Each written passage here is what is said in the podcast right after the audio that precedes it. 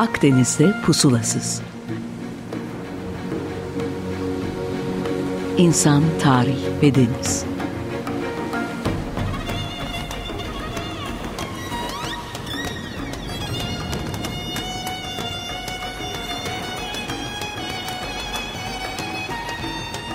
Hazırlayan ve sunan Sidar Duman. 95.0 Açık Radyo'dan herkese merhaba. Senenin bu ilk programında Akdeniz'de Pusulasız'da tekrar beraberiz. Ben Sidar Duman.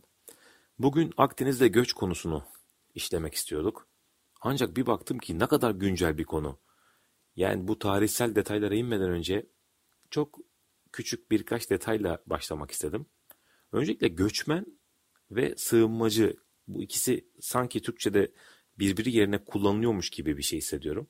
Fakat göçmen başka bir ülkeye işte eğitim, iş veya aşk gibi konularla gittiği ülkenin kurallarına tabi olarak giden kişi diye kısaca özetleyebiliriz.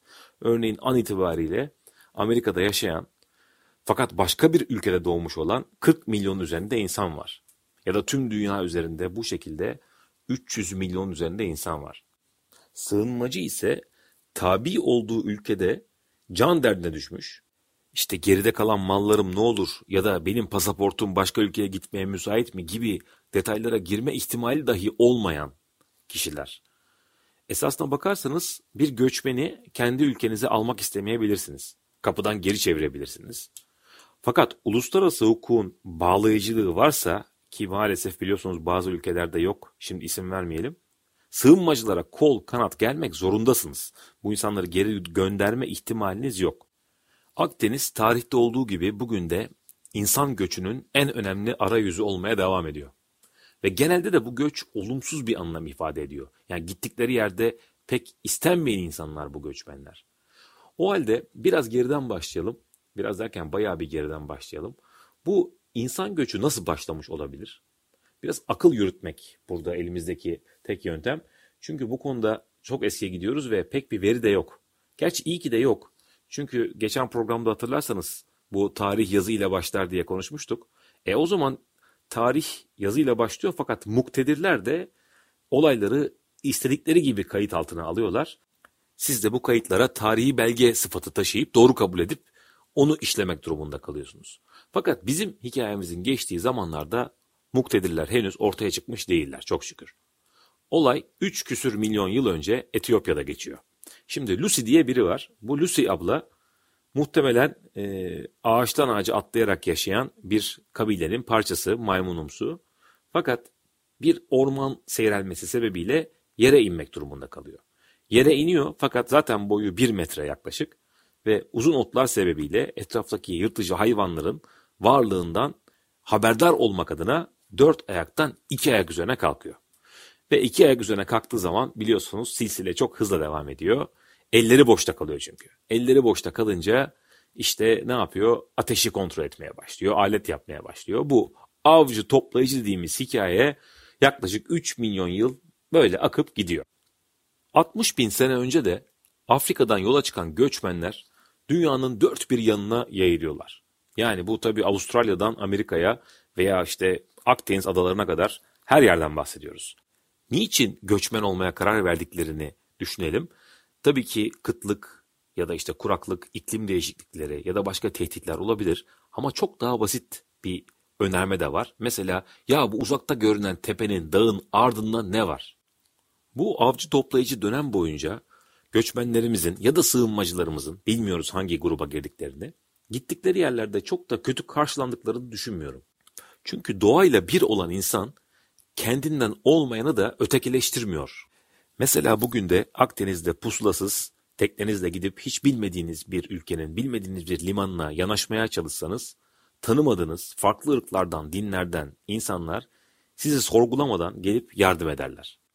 Belki denizcilik geleneği, belki de doğa karşısında birleşme zorunluluğu sebebiyle bu böyle olabilir. Bu avcı toplayıcı hikayesinden devam edersek, yaklaşık 10 bin yıl önce Mezopotamya'da yani Fırat ve Dicle nehirlerinin arasında Neolitik devrimle karşılaşıyoruz. Neolitik devrimle beraber insanlar artık tarım yaparak bir arada yaşıyorlar. Çünkü bir artı değer oluşuyor. Daha büyük nüfuslar beslenebiliyor. Artı zaman oluşuyor. Bu yüzden sınıflar ortaya çıkmaya başlıyor. Ben yöneticiyim. Ben işte bu artı değeri bu şekilde paylaştırırım. Hayır, bu sabanın sahibi benim. Ben tapınakta görevli bir rahibim. Ben kralım gibi bu sınıflı toplum biliyorsunuz bugüne kadar da hayatımızı işgal ediyor. Köyleri kasabalar, kasabaları şehirler, şehirleri imparatorluklar takip ediyor. Tabi kulağa hoş gibi gelse de bu neolitik devrim, olumsuz yanları da var. Şayet sizin yan köyünüzde, yan kasabanızda biriktirilen artı değer sizden fazlaysa ya da sizin yemeğiniz onlar kadar yoksa e, doğal sonuç olarak savaşlar baş gösteriyor. Ve kaybeden tarafta göç etmeye zorlanıyor. Bu artı değer kavramının gelişmesiyle tabii daha kelimesi de gündeme tamamen hakim oluyor ve tarlalarda çalıştırılacak işçiler hatta köleler büyük bir ilgi odağı oluyor. Sadece 1500 ile 1860 yılları arasında Afrika'dan Amerika'ya 12 milyon insan göç ettiriliyor. Bir grup insan için biraz da üst perdeden göçmen diyorsanız öncelikle sizin yerleşik olduğunuzu varsaymamız gerek. Ki ben bunun da çok mümkün olduğunu düşünmüyorum. Örneğin ülkemizden yola çıkalım. Hiçbirimiz E-Devlet'e girip de soy ağacımıza baktığımızda 150 yıldan daha öncesine dair bir veri toparlayamıyoruz. Yani bir anda 150 yıl önce burada oluşmadığımıza göre bir yerden buraya geldik diye bir varsayımda bulunuyorum. Tam da bu noktada bir tespitimi sizlerle paylaşmak istiyorum. Türklerin Orta Asya'dan kalkıp Anadolu'ya göç etmeleriyle gurur duyan kişilerle bugünkü göçmen karşıtı politikaları gündemde tutan kişilerin aynı olmaları beni çok şaşırtıyor. Bilinen bir tekerleme ama ben tekrarlamakta beis görmüyorum. Kardeşime karşı ben, kuzenime karşı kardeşim ve ben, komşuya karşı kardeşim, kuzenim ve ben ve bu şekilde giden bir nefret zinciri. Bu jingoistik bakış açısından Akdeniz de nasibini almış tabii ki. Osmanlı zamanında işte Akdeniz bir Türk gölüdür ya da daha eskilerde Roma inelim. Roma ne demişti? Mare Nostrum Akdeniz için. E, İtalya'da birliğini kurduktan sonra Faşist Parti aynı sloganı kullanmaktan çekinmemiştir. Akdeniz'de göç konusuna farklı bir bakış açısı getirmek istiyorum. Ama ondan önce bir müzik arası. Ne çalalım? Göçmenliğin, ötekileştirmenin kitabını yazmış Çingenelerden önemli bir müzik dinleyelim. Fakat farklılık olarak da bağlamalar bize bu şarkıyı çalsın. Lütfen tempodaki iniş çıkışa dikkat edin. E, sanki bu tırnak içindeki yine ötekilerin hayatının notalara dökülmüş hali. Çetin Akdeniz ve Cumali Kalkan. Çardaş. Evet 95.0 Açık Radyo'da Akdeniz'de pusulasız devam ediyor. Ben Sidar Duman. Akdeniz'de göç konusuna kaldığımız yerden devam ediyoruz. Ee, Akdeniz'deki göçlere değişik örnekler verip farklı bir bakış açısı getirmek mümkün mü diye noktalamıştık. Oradan yürüyelim. Şimdi Truva Savaşı'nı daha önceki programlarda konuşmuştuk. Ve tabii ki her savaş gibi bunun peşinden de büyük bir göç dalgası başlamıştır. Ve Akdeniz'de bu pusulasız ve bitap düşmüş halka elinden geldiğince şefkatli davranmış ve onları farklı noktalara götürmüştür. Truvalı kahraman Aeneas da bunlardan biridir. Gemisine binip Truva'dan İtalya'ya kadar gitmiş ve o bölgede ilk defa bir şehir kurmuş ve onun ardılları olan Romus, Romulus kardeşler de Roma'yı kurmuşlardır. Bu noktada bir dipnot, aynı Akdeniz, aynı şefkatli Akdeniz, Yunan kahramanlarına bu kadar müsamaha göstermemiştir. Onların yollarını uzatmış ve ızdıraplar çektirmiştir. Örneğin Agamemnon belki çok hızlı evine dönmüştür ama karşılaştığı manzara felakettir. Karısının bir sevgilisi vardır ve e, karısı tarafından da öldürülür. Ajax zaten daha evine varamadan fırtınada ölür. Odysseus'un 10 yıl süren o uzun macerasına bir bölüm yapmıştık. Orayı hızlı geçiyorum. Menelaus da 8 sene sonra evine ancak varabilir. Truva Savaşı bitmiş fakat Akdeniz'de göç henüz bitmemiştir. Aşağı yukarı milattan önce 1200'lerdeyiz. Savaşın belki hemen sonrası yıllar bunlar. Ve o ana kadar tarihin biriktirdiği her şey yerle yeksan olmuştur. Nasıl mı?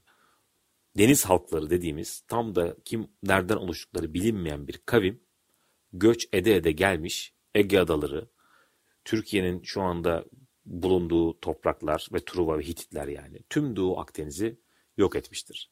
Bu eski Akdeniz dünyasından bu istilaya, göçe dayanabilen bir tek Mısır olmuştur. O da bitme noktasına gelmiştir. Çünkü ticaret yapabileceği bir ekip kalmamıştır. Bu döneme karanlık çağlar deniyor. Çünkü yazı geleneği bile bunun sonunda kayboluyor. Fakat bu böyle sürüp gitmiyor. Akdeniz herkesi kendine benzetmeyi başarıyor. Bu istilacı veya göçmen halklar da yerel oradaki paydaşlarla birleşiyor ve yepyeni kavimler doğuyor. Mesela bunların en önemlilerinden bir tanesi de Fenikeliler ya da bizim Anadolu topraklarında işte Neohititler. Peki nasıl bakmalıyız acaba bu göç meselesine? Ya yani ilk gelen alır şeklinde mi? Ya yani orada daha önce bir takım insanlar yaşıyordu. Göçmen veya istilacı bir kavim geldi bunları yıktı. Mesela daha çarpıcı bir örnek de Roma tarihinden verebiliriz. Roma'nın yıkılışını düşünelim. İşte Gotlar ya da kuzeyden gelen bir takım barbarlar, Hunlardan kaçanlar. İşte bunlar geldi Roma medeniyetini bitirdi. Yani ilk bu cümleye baktığınızda her şey tıkırında gidiyordu. Pax Romana, mutlu mutlu yaşayan insanlar ve bir istilacı kavim geliyor, her şeye son veriyor.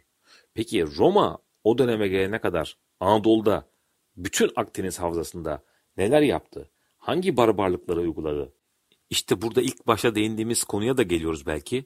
Tabi hiçbir zaman bir göçmen kavim tutup da tarih yazamadığı için biz de bunu hep muktedirlerin ağzından okuduğumuz için tek yönlü bakıyoruz gibi geliyor bana.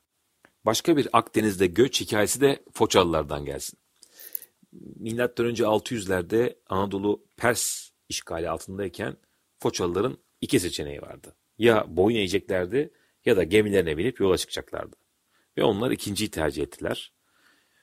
Yanlarına alabildikleri her şeyi aldılar ve İtalya, Adriyatik ve İspanya'da bir sürü koloni kurdular. Ama tabii bunların en meşhuru da Marsilya'dır. Ee, biz de 360 derece tarih araştırmaları derneği olarak e, Urla'da inşa ettiğimiz o döneme ait bir gemiyle aynı yolculuk koşullarında Foça'dan Marsilya'ya kadar yelken kürek gittik. Çünkü biliyorsunuz bugün Marsilya limanında gezerseniz hemen limanda bir taş göreceksiniz. Foçalılar Marsilya'yı kurmuştur diye orada okumanız da bununla mümkün. Peki siz yarın sabah göç etmek zorunda olsanız yanınıza ne alırdınız? Yani bu sorunun bile rahatsızlık verdiğini farkındayım. Ancak yaşadığımız coğrafyanın maalesef bir gerçeği de bu. E, kendimizden yola çıkarak düşünmek de zor. Fakat ne alırdık ben düşüneyim sizler adına. Tüm dünyada ortak değer atfedilen semboller var. İşte kıymetli eşyalar, para, altın gibi şeyler. Fakat maddi olmayan, olmayan da biriktirdiğiniz bir sürü olay var yetenekleriniz, gelenekleriniz. Ee, mesela şeyi düşünelim. İspanya'dan da kovulup Osmanlı topraklarına gelen seferatları ve diğer Müslümanları düşünün. Bunlar 1492'de Kristof Kolomb'un da yola çıkmak üzere olduğu aynı gün o yüzden de başka bir limandan hareketle İstanbul'a geldiler. Ve yanlarında belki çok fazla eşya getirememekle beraber tüm yeteneklerini ve becerilerini getirdiler. Ve yine kuvvetle muhtemel ki bu göçmenler hatta bu sığınmacılar Osmanlı'nın ilerlemesine çok büyük katkıda bulundular. Aslına bakarsanız ilk pasaportların kullanılmaya başladığı 1920'lere kadar göç konusu bizim bugün baktığımız gibi algılanmıyordu diye düşünüyorum. Yani gelenler daha kolay kabul edilebiliyordu. Kırılma noktalarından bir tanesi Fransız ihtilali olabilir. Çünkü peşinden gelişen milliyetçilikle beraber bu imparatorlukların dağılmaya başlama süreçleri e, ve ardından da yabancı kavramının üremesi belki bu döneme rast geliyor. Ortak bir tarih bilincinin yaratılma gereksinimleri beraberinde de maalesef tarihe siyaseti bulaştırıyor. Mesela biz 1453'teki olaya İstanbul'un kurtuluşu diyoruz. Yani ait olduğunu düşündüğümüz ortak tarih bilincinin yaptığı hamleye bir şehrin işgali dahi söz konusu olsa kurtuluş diye bakabiliyoruz. Ama aynı tarih bilinciyle örneğin Yunan ayaklanmasına Yunan isyanı ya da Arap isyanı diye bakarken aynı uluslar da bu olaylara bağımsızlık hareketleri olarak bakıyorlar gayet normal olarak. Günümüzde de sınır duvarları yükseldikçe, iklim krizi bu haldeyken ve savaşlar sürerken göçün bitebileceğine inanmak çok akıl kârı görünmüyor. Ancak bu noktada ben yine Akdeniz'e güvenmekten yanayım. Belki onu çevreleyen bunca farklı ülkeyi ortak bir paydada buluşturması mümkün değil. Ancak çok temel olan insani değerler konusunda tüm dünyaya olmazsa olmazların varlığını hatırlatabileceğine eminim. Bakın esasında Akdeniz'de pusulasız programı bile bir önce kurduğum cümlenin kanıtı olamaz mı acaba? Evet, herkese teşekkürler. Bir programımızın daha sonuna geldik. Kaçıranlar için Açık Radyo'nun web sitesinde podcast'ten Akdeniz'de pusulasız dinleyebilirsiniz. Ya da bana sidarduman.gmail'e sorularınız varsa yazabilirsiniz. 15 gün sonra aynı saatte tekrar burada görüşmek üzere. Açık Radyo ile kalın, Akdeniz'de kalın. İyi günler.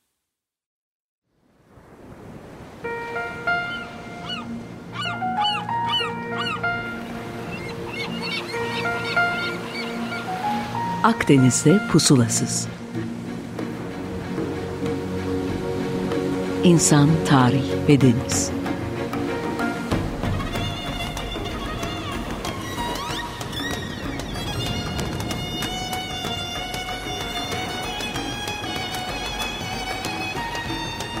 Hazırlayan ve sunan Sidar Duman